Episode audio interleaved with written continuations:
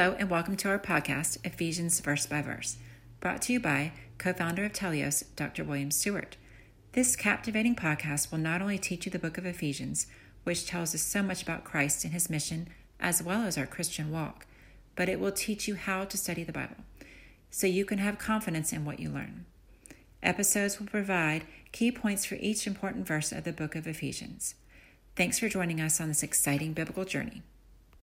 Hi, I'm William Stewart. Welcome back to our verse by verse study on the book of Ephesians. Such a wonderful book, telling us so much about Christ, his work of salvation, and the Christian walk. We're in chapter three, just starting a great section on Paul and his prayer for the uh, Christians in Ephesus. Otherwise, it's a model prayer by Paul that we each each can pray for ourselves and other people in a generic way no matter what situation somebody's in, to so that they would gain uh, what God would want them to gain in their Christian walk or in any situation. Uh, otherwise, if somebody's praying for a new job, they need prayer, you can pray for the job, but you can go to these model prayers here at the end of Ephesians 3 and at the end of Ephesians 1 and pray for the specifics that God would want them to have out of that situation. In Ephesians 1, uh, it was knowledge, hope of the salvation, and power for which Paul prayed. So here in 16, he starts again in where we are today, uh, the substance of this prayer. And, uh, and verses 14 and 15 last time was the introduction to the prayer. So 16 says in the King James that he would grant you according to the riches of his glory to be strengthened with might by his spirit in the inner man. All right, so once again, Paul prays for power. He uses two words for power this time. He, he used three in Ephesians 1 and a word for energy. So kratos, uh, the verb form, and dunamis, where we get the word dynamite. Very general words for power. So once again, he, he says it twice in a verb and a noun. It's how the Greek Greeks emphasize the importance of, of something. They, they're repetitious. So they less often used adjectives and less often used adverbs than we do in Western European languages. So he emphasizes again the power. He says it comes by the Holy Spirit and that it, it prays it for the inner man. So he's asking then to God that uh, the Ephesians would be strengthened in their inner man by the Spirit. And it's according to the riches of his glory. So, generally, riches is a generic term for good things coming from God. It comes from the word plutos or rich, a general word in Greek for somebody who has a lot of money. But in Scripture, it indicates generally the blessings or good things from God generally related to salvation. So I think it's he's asking that according to the fact that they're saved, that he, would grant them this power in the inner man by the Spirit. So practically, what does that mean? I've often had so many questions about how do we know God's power. We discussed this back in Ephesians 1. Uh, it was an important topic then, it's an important topic now power for the Christian is manifested in two ways in the epistles. That section of the scripture meant for Christians.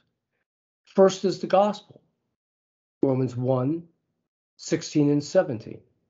So when somebody's saved, either yourself or you have the privilege to see somebody else saved, that's the power of God that works to save them and change them into a, a righteous being, regenerated. Secondly, for the Christian, the power of God is best understood in how we gain it in the armor of God verse in Ephesians 6, verses 10 to 17. So this is a six pieces of armor that the Greek hoplite soldiers, who were very respected in the ancient world, put on to know and gain God's power. So it's nothing mystical about it. It's basically that we put on the shoes of the gospel. Okay, so if we're out uh, the shoes, we our feet carry us. It's offensive. It's an offensive weapon to carry the gospel forward, and we'll know God's power.